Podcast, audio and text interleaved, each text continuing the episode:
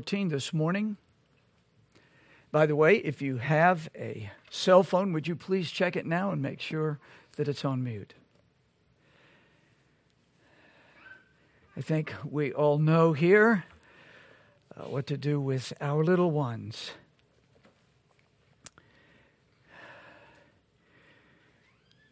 We're going to read uh, this morning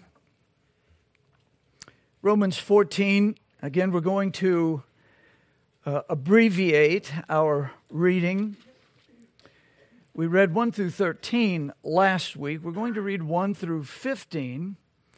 We will not uh, finish out the chapter nor read the first 13 verses of uh, chapter 15, but I urge you strongly to be reading these chapters repeatedly until you really begin to get the flow of what Paul is saying.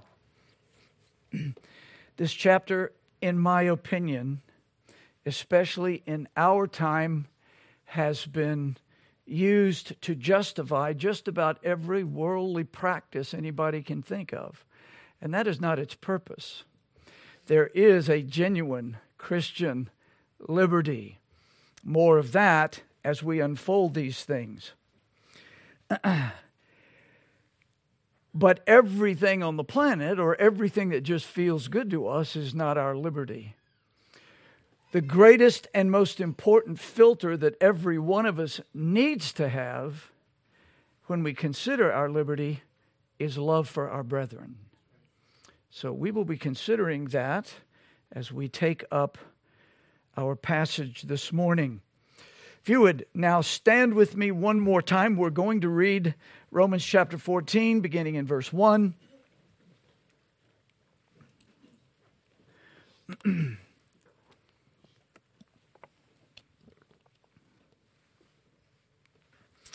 Brethren, this is the word of God. Him that is weak in the faith receive ye, but not to doubtful disputations. For one believeth that he may eat all things, another who is weak eateth herbs.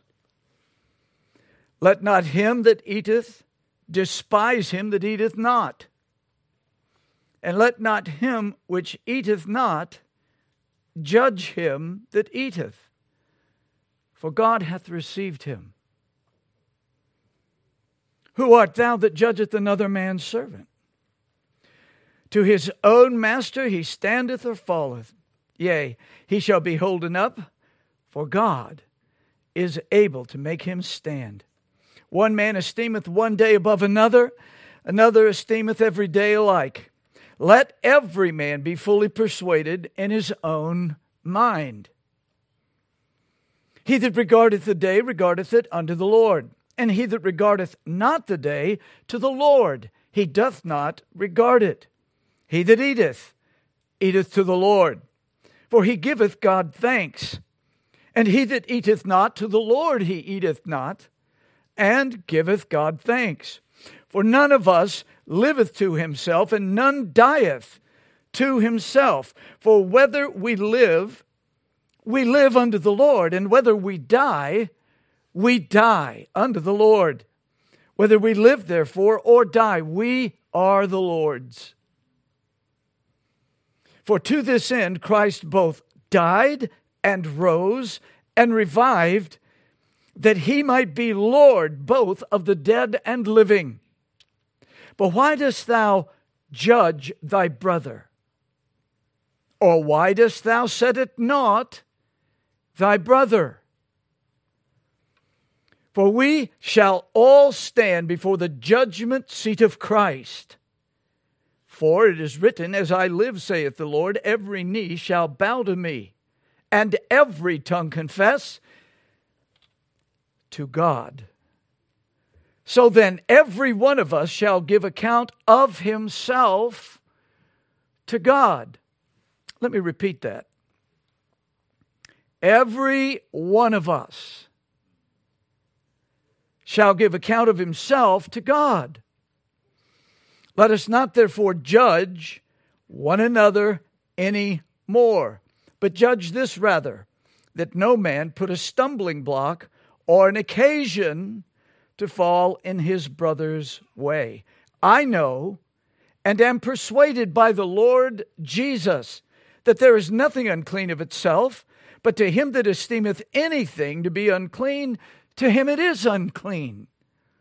But if thy brother be grieved with thy meat, now walkest thou not charitably.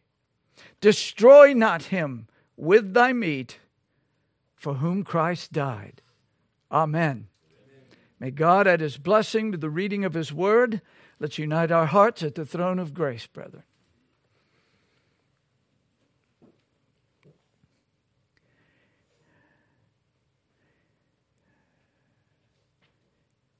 O great God of wonders, Almighty God, Sovereign Lord, and our great Creator, we praise Thy name this morning. We magnify Thee. Lord, the beautiful psalm read at the beginning of the service I will extol Thee, my God, O King, and I will bless Thy name forever and ever. Every day will I bless thee, will I praise thee. Lord, may it be so of us. May we so love thee. May we be so gripped with thy greatness. With we may be may we be so filled with wonder and awe at thee and thy mighty works in thy great salvation that we cannot but gather to worship and adore thee. Father, please be pleased to visit us this morning. We need thy spirit every moment, every day. But there will be no true worship. There will be no worship received in heaven that does not come through Jesus Christ our Lord, that does not originate in the regenerating and sanctifying power of the Holy Spirit. Lord, we cannot beat our flesh into loving and adoring Thee, but Thy Spirit can fill our hearts and fill our mouths with Thy praise. Fill us this morning. Grant us light. Grant us wisdom.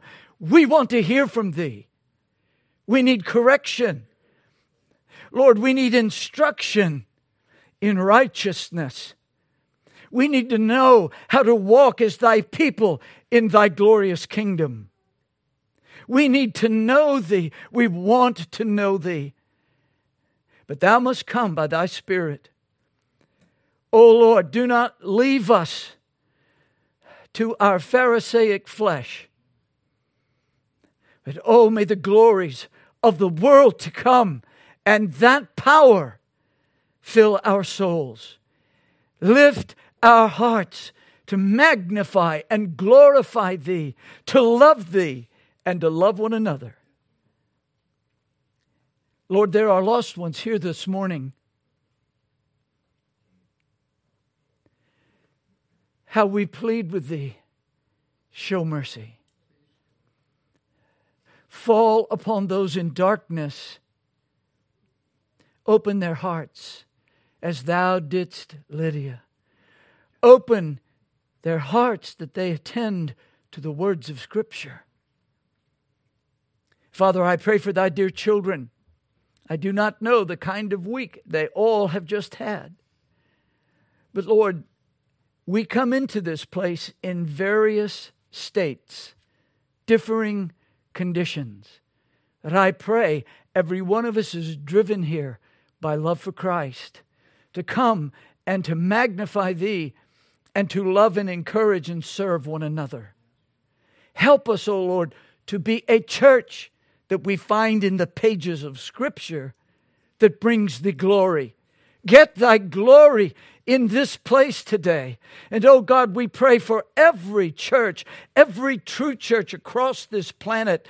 Fill them, oh God, with the mighty power of thy Spirit, the rushing wind of thy Spirit. May their hearts and souls be lifted up in praise all day long to thee.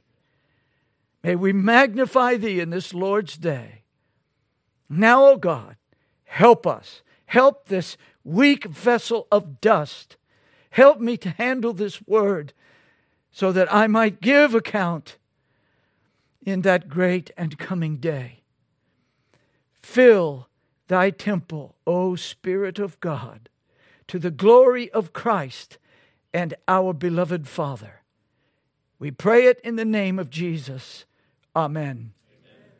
Please be seated.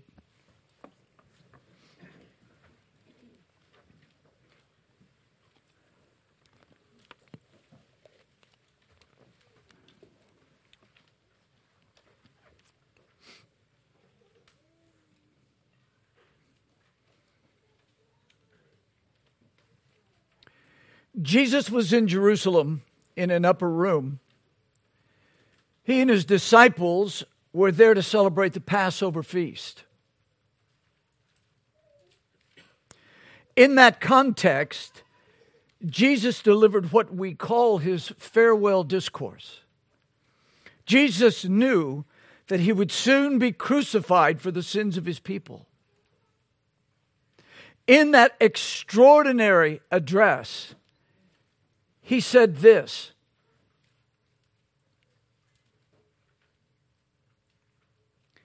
A new commandment I give unto you. That ye love one another.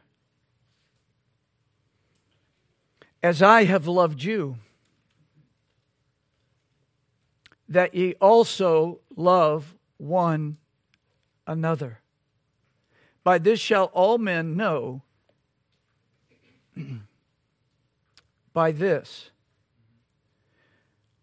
shall all men know that ye are my disciples, if ye have love one to another.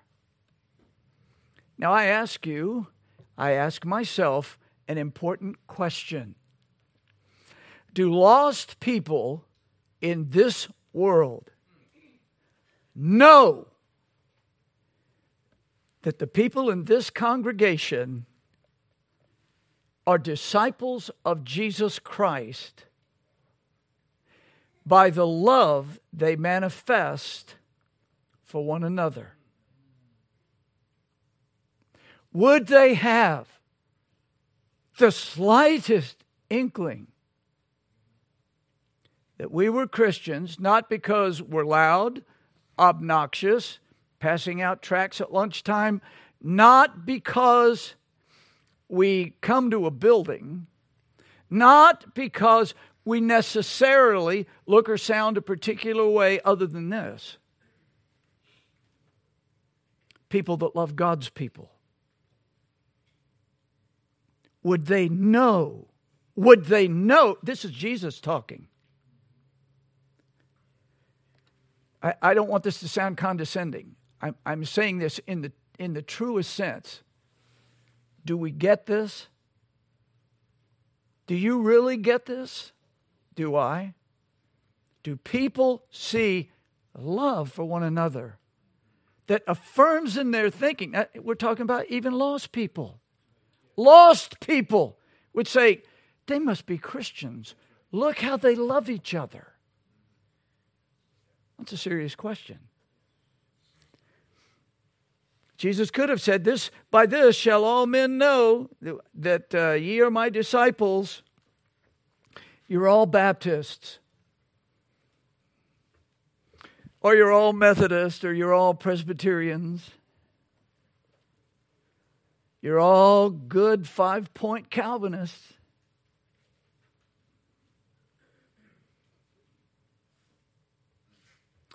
Let me ask you another question. I ask myself.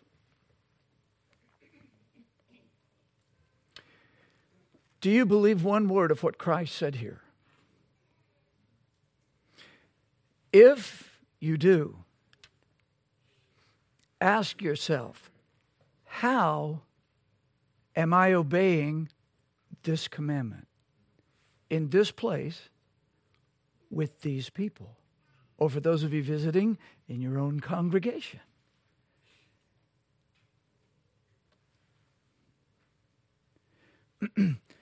This was not a new suggestion.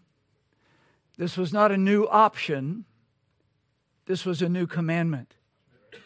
Now, let me ask us one more, one more question. when we look at the professing bodies of Christ around the nation, at least in what exposure we may have to them, and it's very limited. Does this dying nation recognize that there are disciples of Jesus Christ in its bosom? Does it recognize not just people that stand outside the abortion clinic and preach and cry out to women not to kill their babies? That's an important thing.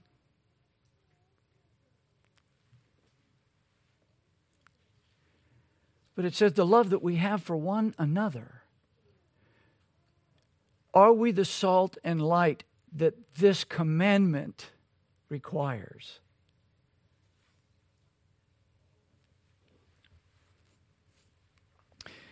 The Apostle John learned that lesson well. He repeated it five times in his first letter. Love one another, love one another, love one another, love one another, love one another. Five times. For example, beloved, let us love one another, for love is of God.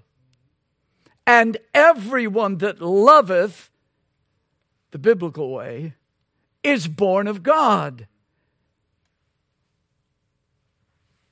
Now listen carefully. And knoweth God. The two go together. If you're born of God, you've begun to know God. Not simply know about God, but to know God personally. And if that's the case, you can't get in the presence of Him that is love and not have some of it reflect. As Moses' face shone, having been in the presence of God, there ought to be something of a holy reflection in our love one for another. Visitors that come among us should say, mm, There's something going on here. this is not just the preaching station.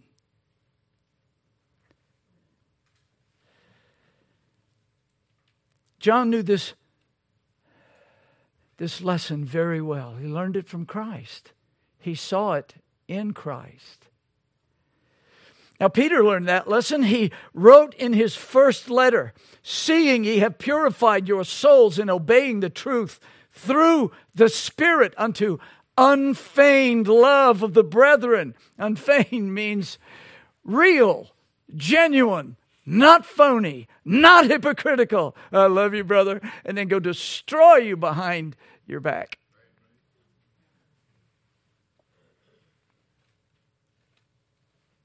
So nice to be here with y'all this morning. Get me out of here as soon as possible. No, real love. Real,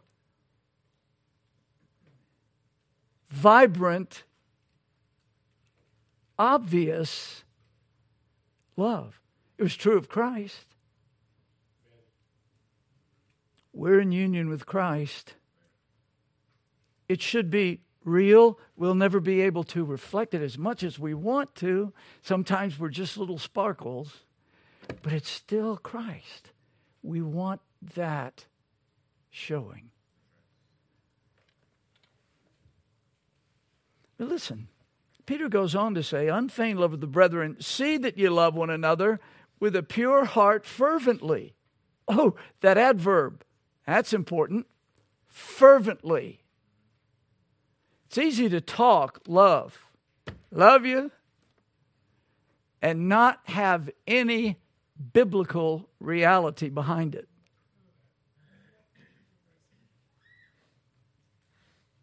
And Paul learned this lesson as well.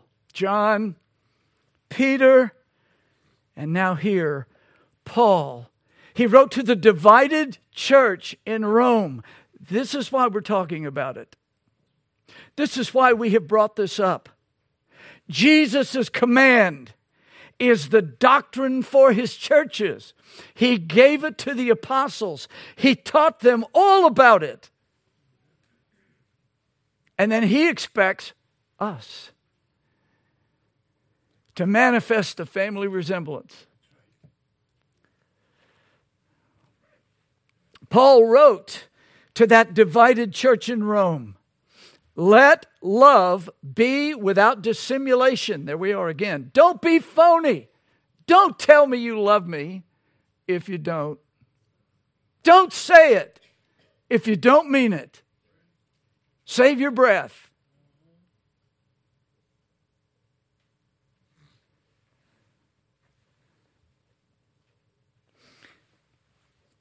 Paul says, Abhor that which is evil, cleave to that which is good. And then he goes on again Be kindly affectioned. Oh, we can't just grit our teeth.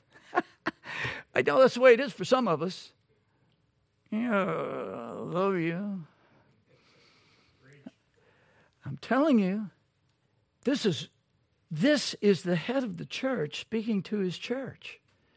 This is what the Holy Spirit is doing within his people if he's there. Oh, my brethren, Paul says, be kindly affectioned one to another with brotherly love.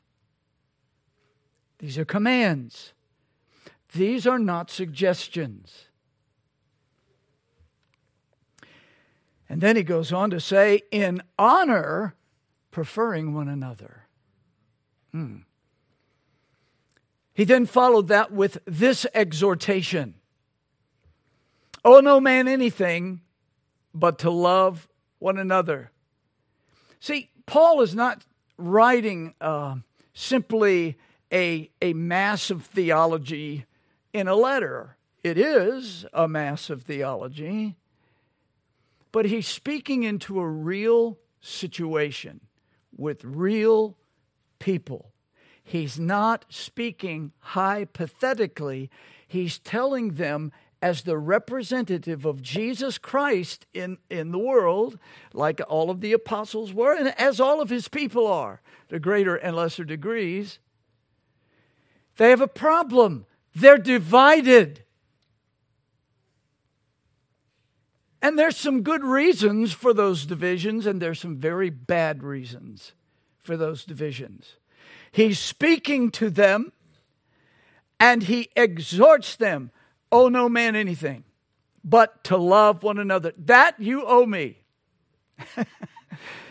you owe it to love me. And I owe it to God to love you. How are we doing with that?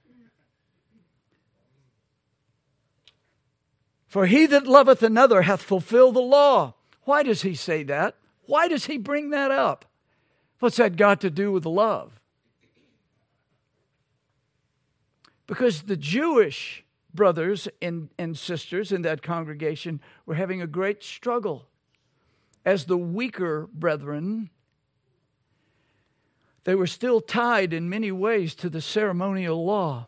They were not able to grasp, they hadn't seen yet the fullness of their liberty in Christ. That they were no longer yoked to the ceremonial law. Paul doesn't yell at them. He doesn't stomp and foam. He doesn't get furious with them. As a Jew, he knows what they're wrestling with. And he loves them. He loves them. And so, all through his letter, this glorious, most famous letter, Paul is working toward chapters 14 and 15 to speak of their unity and coming together in Christ Jesus. It's in the gospel that he spends the first uh, eight verse, uh, eight chapters of the letter laying out then he speaks of Jews and Gentiles and God's eternal purpose in verses 9, 10, and 11. When he gets to 12, he starts saying, Now here's what the life in Christ, here's what gospel living should look like. He's never theoretical, he's never just tossing out, uh, well, here's the atonement, uh, here's justification. Everybody got it? All right, here's sanctification. All right. Hope to see you someday on my trip to Spain. That's not what he's doing. He wants the Jews and the Gentiles in that congregation to walk together in Christ. They're divided.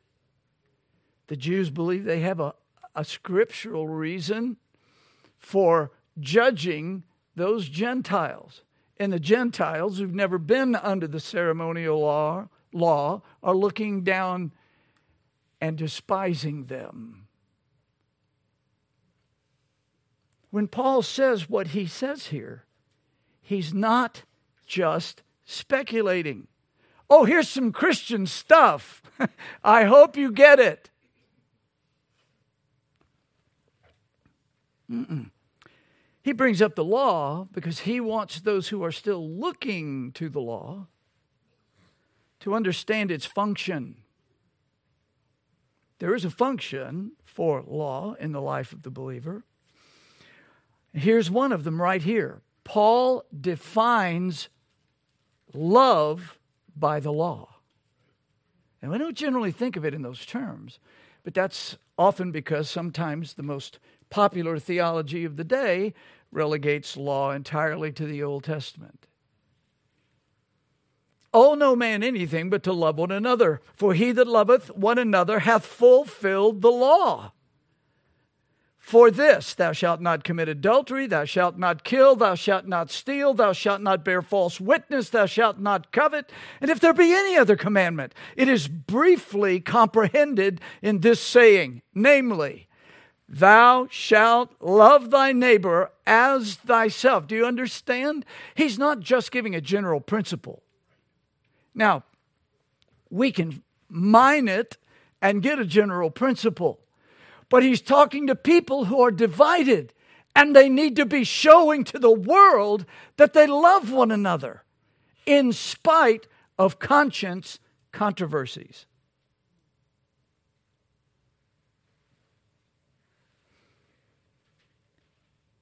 Love worketh no ill to his neighbor. Therefore, love is the fulfilling of the law. We've got to know what the law is and what it says in order then to properly love. Paul understands the division. All we have to do is read the book of Acts, and we see Jew and Gentile all the way through the book and the difficulties that Paul faced as Jew and Gentile were brought together, as he writes to the Ephesians, in one body.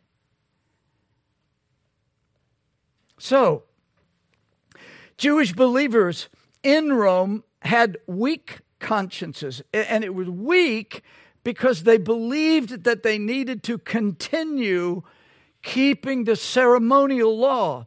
Paul wants both Jew and Gentile to realize that the law is summed up in loving one another. Do you see his strategy? You want to talk about the law? Let's talk about what it should be accomplishing love for God, love for one another. We have the moral law, yes. The ceremonial law seems to be the issue here. But he wants them to realize that they're to love one another. That's what the law would say to both Jew and Gentile. The matter of loving one another lies at the heart of Paul's exhortations here in chapter 14.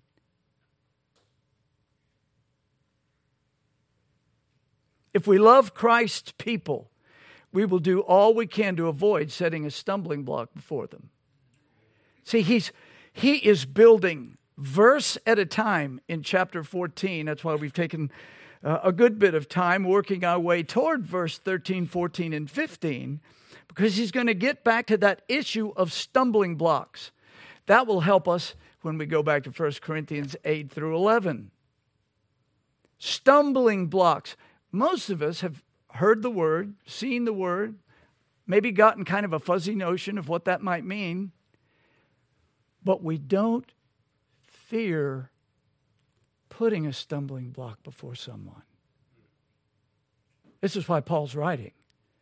He's saying, do everything you can to avoid a stumbling block.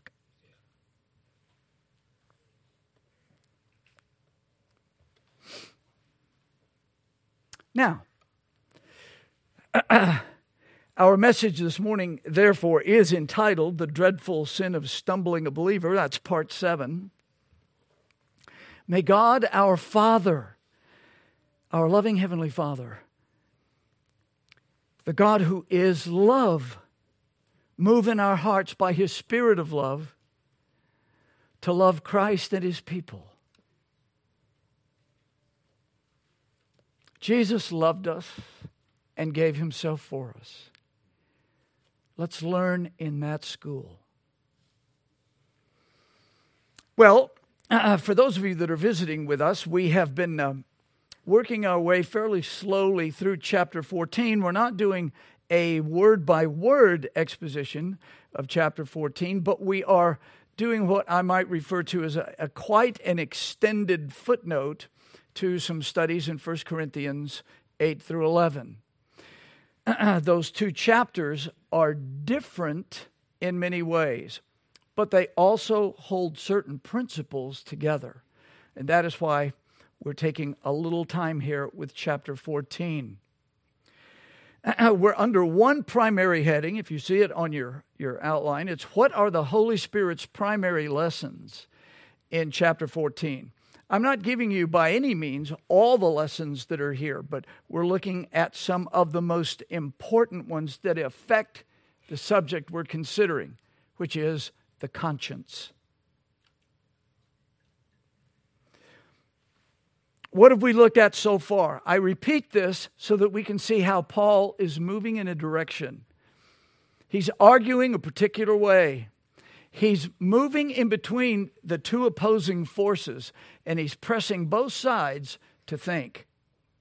His pastoral work here is over the top. It's beautiful. First, chapter 14, verses 1 and 2 teaches that Christ's congregations are usually made up of strong and weak. The strong must, according to the, the very first verse, the strong must welcome the weak, but not to disputes over doubtful things. These are conscience controversies. For those that have not been with us, we have, we have determined uh, by our study of Scripture, this is not a perfect template to lay over the Scriptures, but there are what we would call primary doctrine. They're non negotiable. The Trinity the deity of Christ, the incarnation, the blood atonement of the Lord Jesus, his return. And, and, and we could go on, on, on a list. These are not negotiable. We all may have slightly differing perspectives on it as we come to it and as we're trying to learn to live in it, but we can't set those doctrines aside. That's not what Paul's talking about here. It's also not secondary doctrine.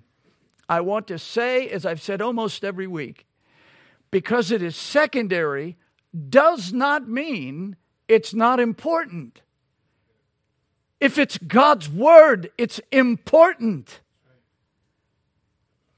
But there are doctrines that God's people for centuries have wrestled over. I see them in there, and yet you know, I may come to a, a, a, slightly different conclusion about how that fits into the rest of the, the, the, the scriptures than, than you do. I was doing a Bible study once in the, the, the place where I worked. and, uh, excuse me, I went to a Bible study in a place where I was working. It was lunchtime. I went in and I sat down. And uh, the, the two fellows that were leading the, the study were, were Pentecostals. I, I wanted to get to know them. If they, if they knew the Lord, I wanted to walk with them, at least at what level we could. There'd be some things we'd disagree on, but didn't take long to get to that part. All right? We said, I, I sat down and they said to me, they said, oh, we, we hear that, that you believe in the sovereignty of God in election. I said, I do. And they said, Well, we don't believe the scriptures teach that. And I said, Well, let me just read something to you. All right. I opened up my Bible. I took Ephesians chapter 1 and I just started to read it carefully, verse by verse. I got to the part where it speaks very plainly of election. You see, the sovereignty of God is plainly laid out there. The words are in there. I didn't put the words in there. John Calvin didn't put the words in there. I got finished. And before I could say anything, they said, That's just your opinion.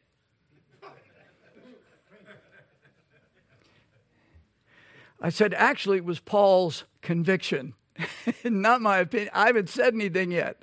I can tell you what I think about Paul's conviction of predestination and election. I said, But I said, I didn't put this in here the Holy Spirit of God. That Holy Spirit put it in here. So,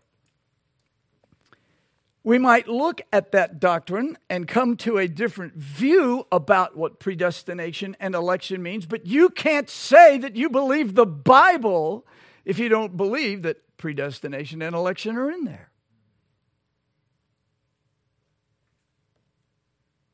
You can't do it because the Holy Spirit put those words there. So that's just an example. We might disagree on predestination and how it must be understood, but it's in there.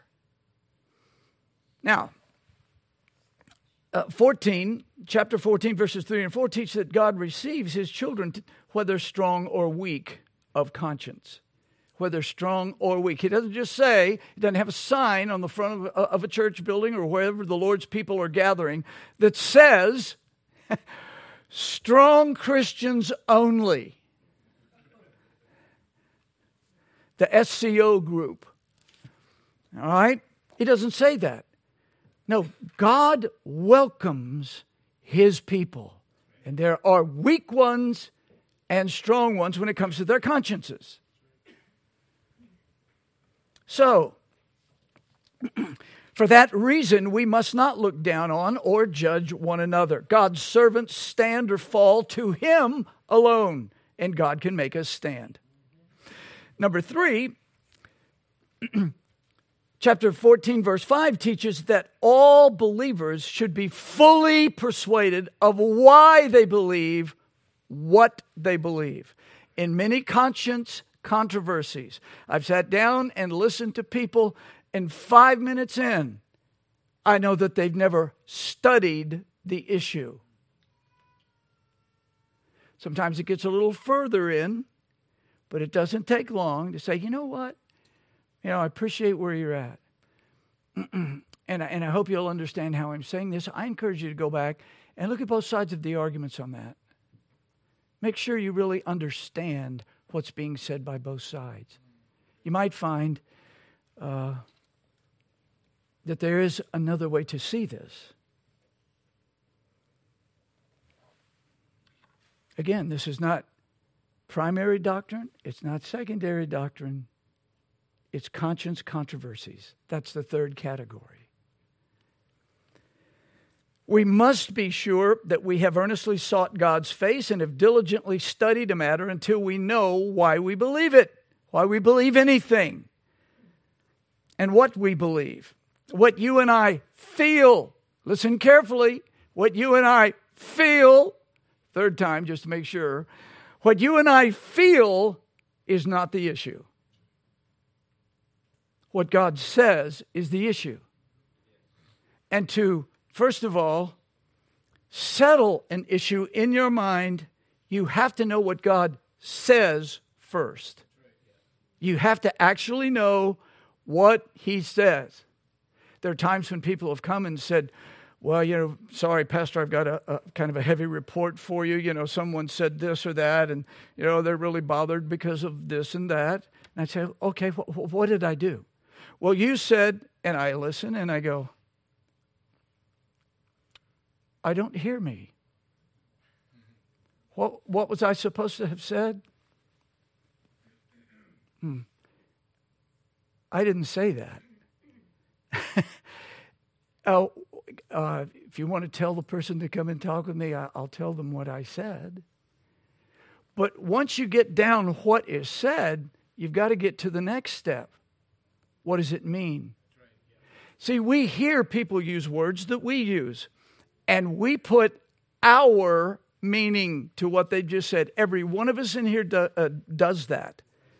Every one of us. It is astounding how often, those of you that have been married for very long, know good and well that you say things you know exactly what you meant by what you said, but your spouse did not hear what you meant. In fact, he or she might simply be interpreting really poorly, but because you chose certain words that she had a or he had a filter for. It's true. You've got to know what is said, and then you've got to know what it means. That takes interpreting. And that means you've got to do some study. And then you can apply it. Because if you don't do step one and step two well, you are never going to do step three correctly. What does it say? What does it mean? Now, how do I apply it? Okay, well, Paul is, is working that out. He's talking to them, he's explaining it, and then he's applying it to them. Be fully persuaded. Well, mom and dad did this. Well, my family always used to. Um, famous preacher A always says this. Uh, the church I went to used to practice. I'm not going to take a shot at any of those things. I'm simply going to say to you, they're not the authority. The Word of God is the authority. Is it in harmony with the Word of God? That's essential. So, that's what Paul's ultimately saying Jew, Gentile, be fully persuaded. I can eat that, I can't eat that. He knew well that if they all in love began to think about it and look at it, some of them would change their views.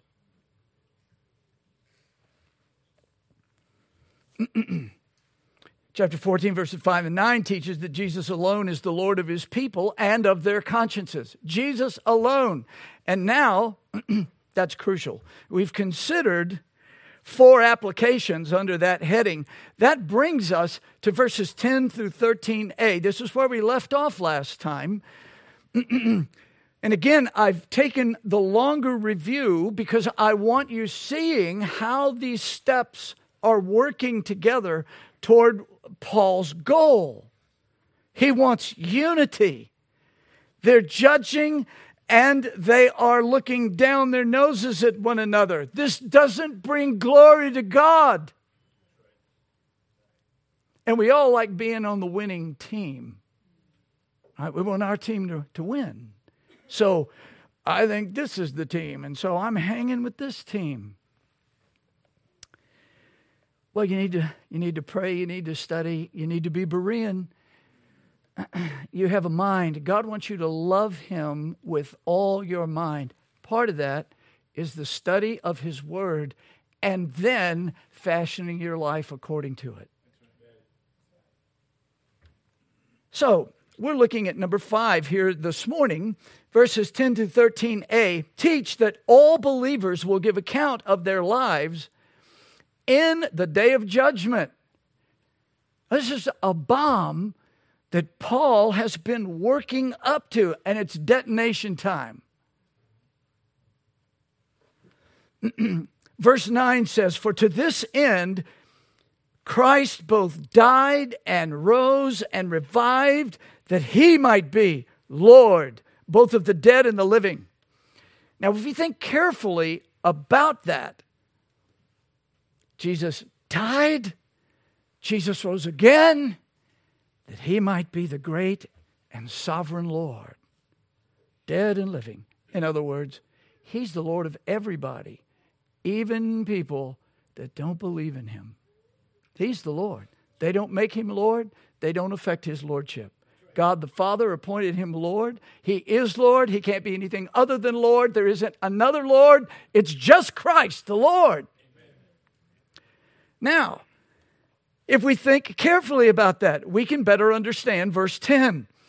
But why dost thou judge thy brother? If Jesus is the Lord, why do you judge your brother? Why dost thou set at naught thy brother? Now, setting at naught, we don't say that very often today. It means to despise. We know that. To show contempt. He says, Why are you showing contempt to your brother? The conjunction but introduces those two questions, and those two questions are rebukes. Paul is rebuking them when he asks this. They echo verse 4, where he says, Who art thou that judgest another man's servant? Who do you think you are? Who are you to judge another believer? Who are you? Why is he saying it that way? Because Jesus is the Lord and Jesus is the judge. Now, for those of you out there that are thinking, you're going to to run to okay, yeah, yeah, yeah, we'll get that. But uh, doesn't it say judge righteous judgment? Yes, it does. Jesus said that. We're still not to that yet. We'll get there. The reason I continue to put it off is because we need to get this. Because very often we will take one portion of Scripture that seems to agree with us a little more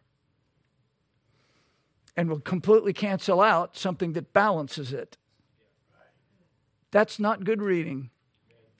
That's not loving the Lord with our minds. If the, both of them are in the scripture, we have to understand both of them as they work together because they're the inspired and infallible words of God. So, Paul has just revealed that Jesus is the absolute sovereign of living and dead. And it is as if he said, Jesus is the crucified and resurrected Lord of all. Since that is true, how dare you weak ones judge the stronger? You are not their Lord. I've just declared to you who the Lord is. Since that is true, how dare you weak ones judge the stronger?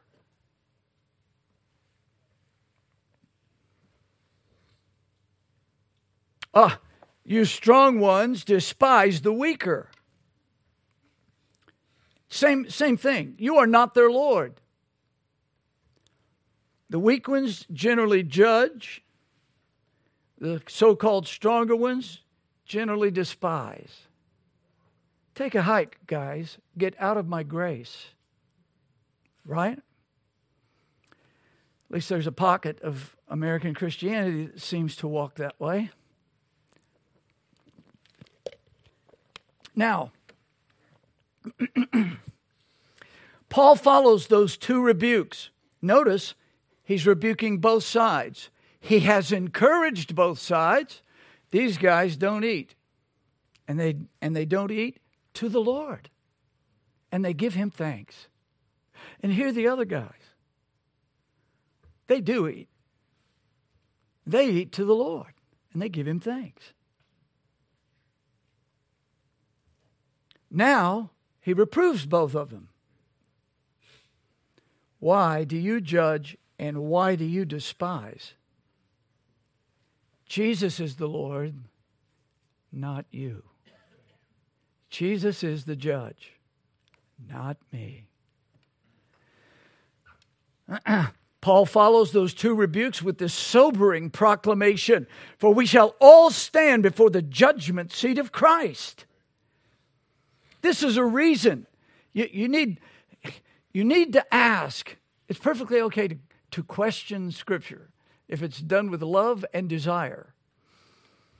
Why is this here? Why is it said here? Why is Paul saying this stuff? He's trying to bring two warring factions together. Right? You have to bear that in mind. He's not just throwing out aphorisms for the Christian life. He's trying to bring some people together that are in sin. They're judging and despising each other. Happens all the time. I wish you could say that was left behind and all resolved in Rome two, two millennia ago. No, it's right here with us today. We shall all stand before the judgment seat of Christ.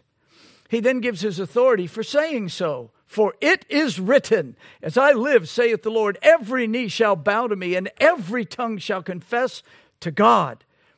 That's an astounding revelation. Paul takes the judgmental and despising Christians of the Roman church into the presence of Christ on the day of judgment. Do you realize what he's doing? All right, you guys are fighting over what you're eating and what you're drinking. He's going to tell us a little later. That's not what the kingdom's about. And he says, Listen, let's all go to where the real judge is.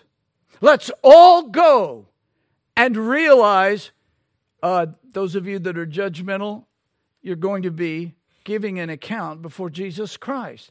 Those of you that are looking down your nose at your brothers, you're going to be giving an account before the Lord Jesus Christ. You see his argument? Who do you think you are? We're all going to be there. We're all going to be there. It is a day beyond anything that our minds can comprehend. Everyone in this room, everyone in this city, everyone in this country, everybody on this globe, and everybody that's lived since Adam and Eve are going to be there. Everyone giving an account. Paul says, Are you ready for that? You ready to judge your brother and you ready to despise your brother and then go stand before Christ. What an incredible thing he's done here. Here, what an argument. He says, let's all think about that great throne. You're going to be there. You, you, you, and you, and you, and you're all going to be there. And the thoughts you've had toward others, whether you're a Christian or not, and things you've said and done, you're going to give an account.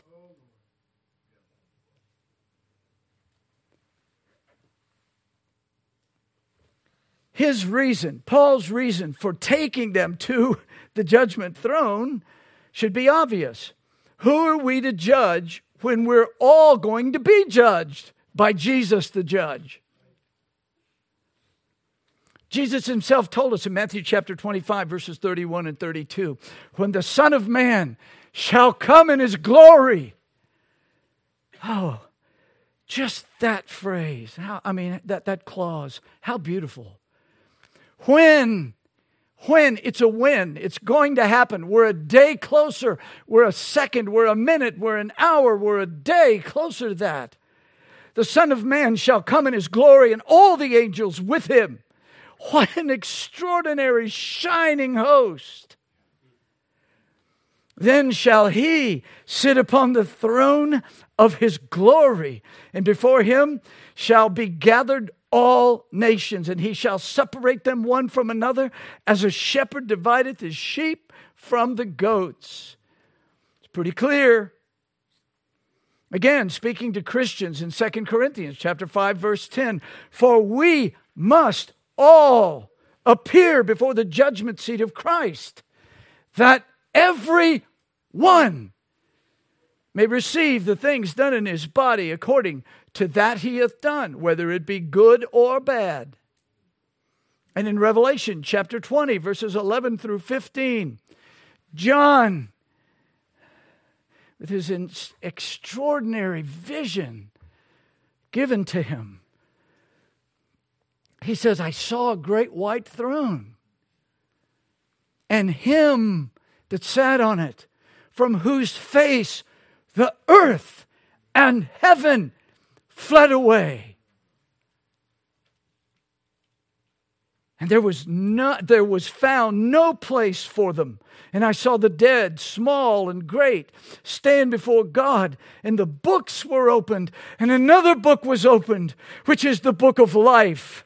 And the dead were judged out of those things which were written in the books. Your life is written. Do you not understand you're being recorded? I'm not talking about the NSA. I am talking about the living God Every thought, every word, every deed, He knows it all. He has your file and it's perfect. He won't lose it, it won't be erased from the hard drive. You and I are known in heaven. Our thoughts, our words, and our deeds. And that great day is coming. It is coming. It will not be postponed. It will not be rescheduled. It will not be set off to another time. It will come when God looks at his son and says, Go. And he will come in all his glory. And everybody's arguments will drop into eternity. And we will stand before him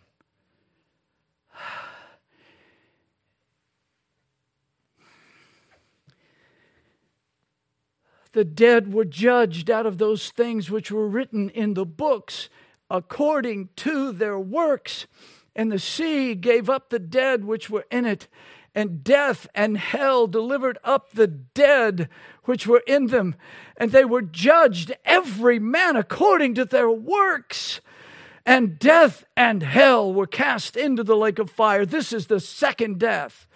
And whosoever was not found written in the book of life was cast into the lake of fire.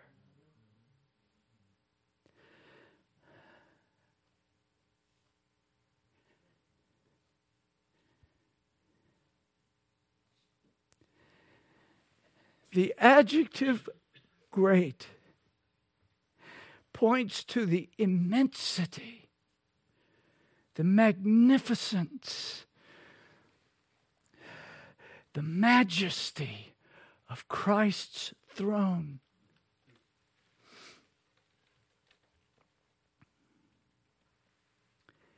Beginning with Adam and Eve, all human beings throughout history will be gathered and stand before that throne. That throne. Christ is on that throne. all of the governments, all of the rulers, all of the civil servants that have lived through history will fade into nothing in the presence of the King. Christ's glorious, dazzling presence is so pure, so holy, and so awesome that heaven and earth flee from him. but there was no place to hide. There was no place to hide. Peter said in his second letter, chapter 3, verse 10 The day of the Lord will come as a thief in the night, in the which the heavens shall pass away with a great noise, and the elements shall melt with fervent heat. The earth also and the works that are therein shall be burned up. All of our stuff gone, all of it. All of it, all of our trophies. See how wonderful I was. You see all the things that I won? It won't be there. There will be one glorious figure there the Lord Jesus Christ, the very centerpiece of heaven, the very trophy of heaven, the very King of kings and Lord of lords.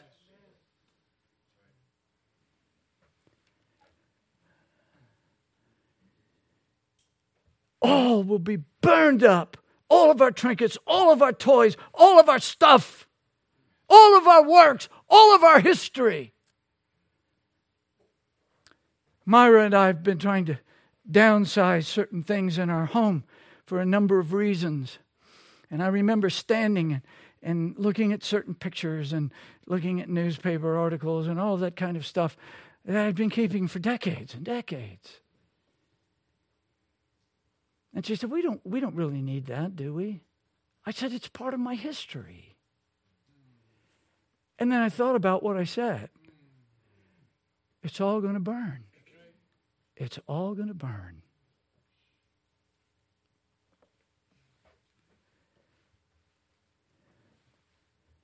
It's all going to burn. John affirms in Revelation chapter 21, verse 1 I saw a new heaven and a new earth, for the first heaven and the first earth were passed away, and there was no more sea. To that astonishing scene, Paul carries the quarreling Romans.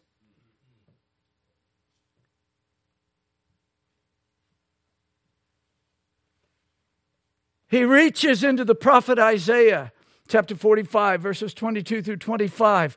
Look unto me and be ye saved, all the ends of the earth, for I am God and there is none else. I've sworn by myself, the word has gone out of my mouth in righteousness and shall not return. That unto, listen, listen, unto me every knee shall bow Every knee in this room is going to bow. Every knee shall bow. Every tongue shall swear. Surely shall one say, In the Lord have I righteousness and strength. Even to him shall men come, and all that are incensed against him shall be ashamed. God's into shaming.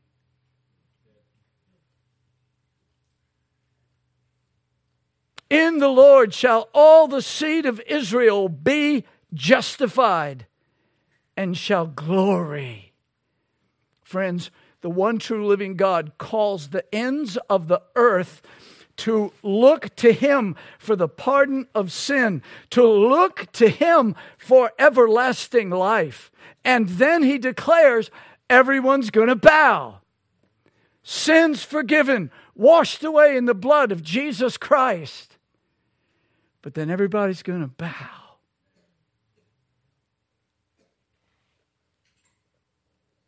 Unto me every knee shall bow, every tongue shall swear. Every atheist in this world, or that has ever been, every unbeliever will say, Jesus Christ is Lord to the glory of God the Father. There's not going to be any whispering. They're all going to acknowledge in the presence of His glory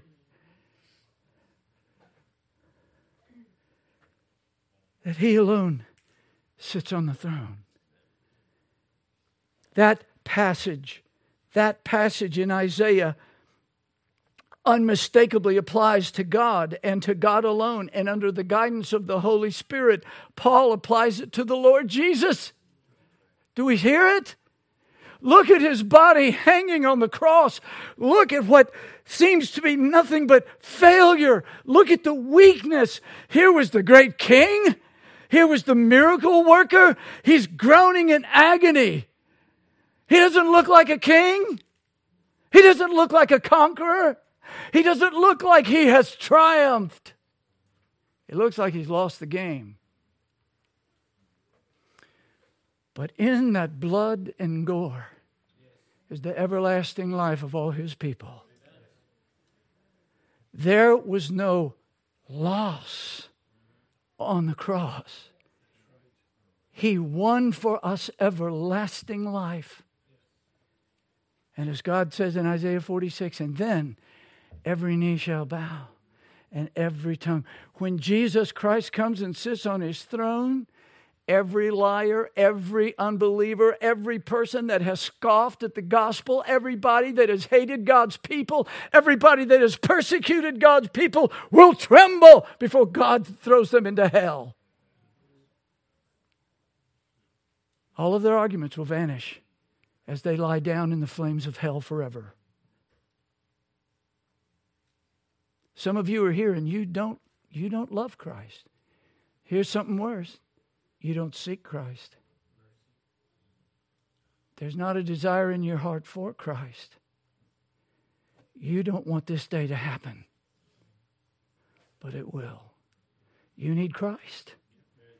Come to the one King. Listen, Paul says in his letter to the Philippians, that passage that we, I trust, all know Jesus made himself of no reputation. Jesus made himself of no reputation, having been in the form of God, and he took upon him the form of a slave, a servant, and was made in the likeness of men. And being found in fashion as a man, he humbled himself and became obedient unto death, even the death of the cross. Wherefore, one of the most beautiful wherefores in the Bible, one of the most beautiful wherefores in the Bible. Wherefore, God also hath highly exalted him. Men live for the praise of other men. Dying men want the praise, they want the filthy breath of lost and dying men. But in that day, every vocal cord is going to vibrate with Jesus Christ as Lord to the glory of God the Father. That at the name of Jesus, every knee should bow and every tongue confess that Jesus is Lord to the glory of God the Father. Jesus, oh, that precious name.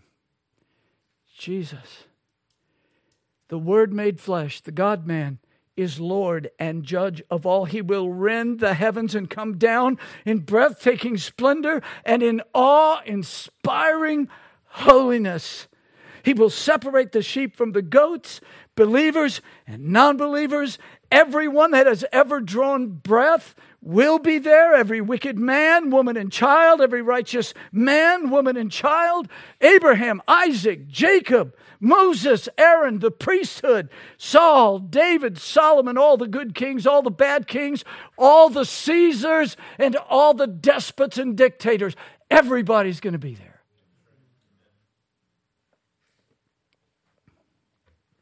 all, all, all. Here's the point all will stand before the judge.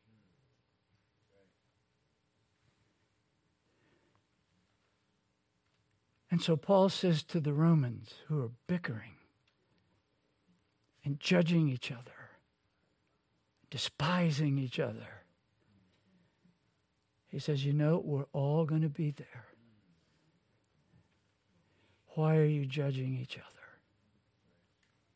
I say to you, who are you judging in this congregation? Who are you despising and looking down on in this congregation?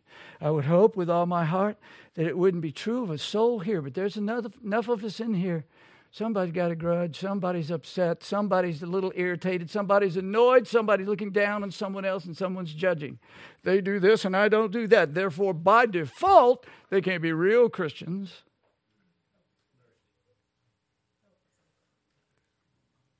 They can't.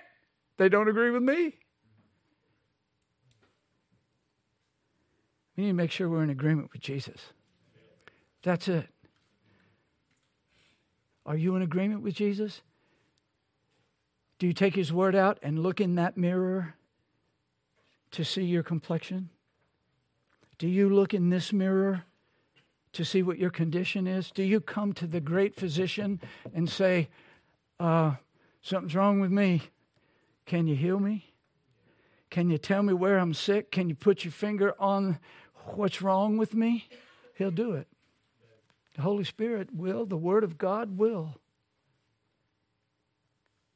We need to come to the, the one who's going to judge us. Make sure we've got as many things clear as we can before that day comes. How do we do that? It begins with repentance and faith, believing the gospel, believing that the God man, Jesus Christ, died on Calvary's cross to save his people from their sins.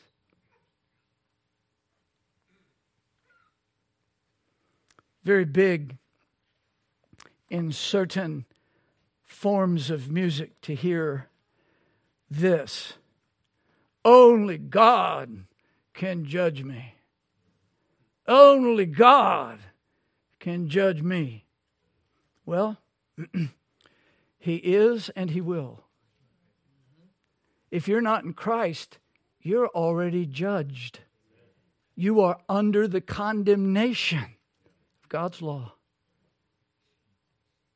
You need a Savior. And the good news is that the only one there is is willing to receive, to welcome sinners.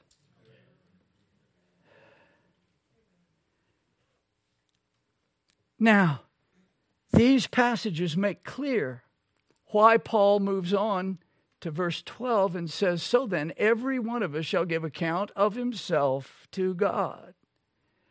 That's got a little weight behind it. That's got weight behind it. Now, let me say, uh, the, the thought may have arisen in some of you, but it's outside the scope of what we're trying to get to. We will not enter the debate among Reformed theologians and others about whether the believer's sins will be revealed in that day or no. Now, that may be disappointing to some, but suffice it to say for our purposes here. And I say this with all my heart and with fear and trembling. Whatever Christ chooses to reveal about me,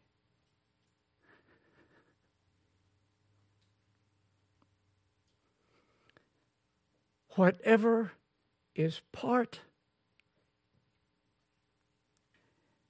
of the account that I will give.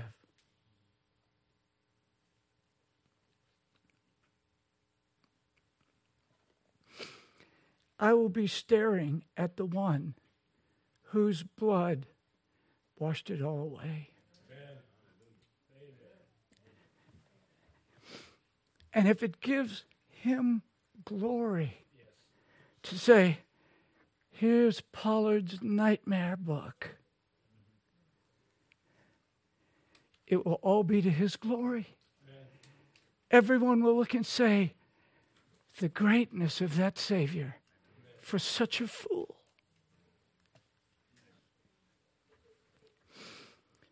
It is the same for each of you here, except those of you who will not come to Christ, those of you who want this world and want to stay in it, you will not see a Savior. You will only see the Judge. And the glory He will get in your life is when He casts you into hell for your rebellions against Him.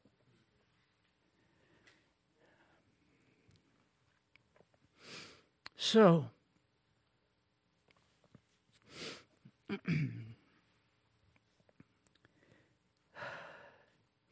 Jesus is the judge. He's the only one that will say, Enter into the realms of glory. No one else. And he's the only one that will say, Depart from me. I never knew you. Which one will you hear? Examine yourself. Examine yourself today. Which one will you hear? Now, with something that immense before us, can we get why Paul says, now, stop judging each other? Stop judging each other. Well, number six, and this is where we stop today chapter 14, verses 13 through 15 teach that we must not let our liberty destroy a weaker believer. That's what Paul's been building up to. That's what he's been building up to. So that's where we will take up, God willing, next week. He's going to bring out the issue of stumbling blocks. And I imagine that if you will listen carefully next week, you will hear things you have not thought about. I know that in the last year and a half, I've had to encounter things I've never thought about and never dealt with. And the more I began to study and look at these matters, I began to realize how often I put a stumbling block in front of somebody else. How my attitude, even about right things, could make someone stumble. Might be true of you as well. So may Christ help us to welcome our brothers and our sisters in the love of Christ. Let us learn to hear one another. Let us seek to inflame our love for Christ and for his people. And let us labor for greater outpourings of the Holy Spirit. Paul wants the Roman Christians to be unified in Christ. So he's going to plunder more of the issues of conscience and stumbling blocks as we continue. Let's pray that we will have a teachable spirit. Let's pray that we're praying through the week and ready to hear what God says about how our lives affect others. And may it all be to his eternal glory and to the great good and love of his people. Amen. Father, we thank thee for thy grace and goodness. We can do nothing without thee. Nothing, nothing. Father, we can't even fail unless you give us another heartbeat. But I pray with all of my heart now. We've opened up thy word. We've thought of Christ. I trust we have looked at ourselves in the light of Christ. And now, O oh God, move in the hearts of all those gathered. And we pray it that thou wouldst be exalted forever and ever. In Jesus Christ, in whose name we pray. Amen. If you would please stand with me.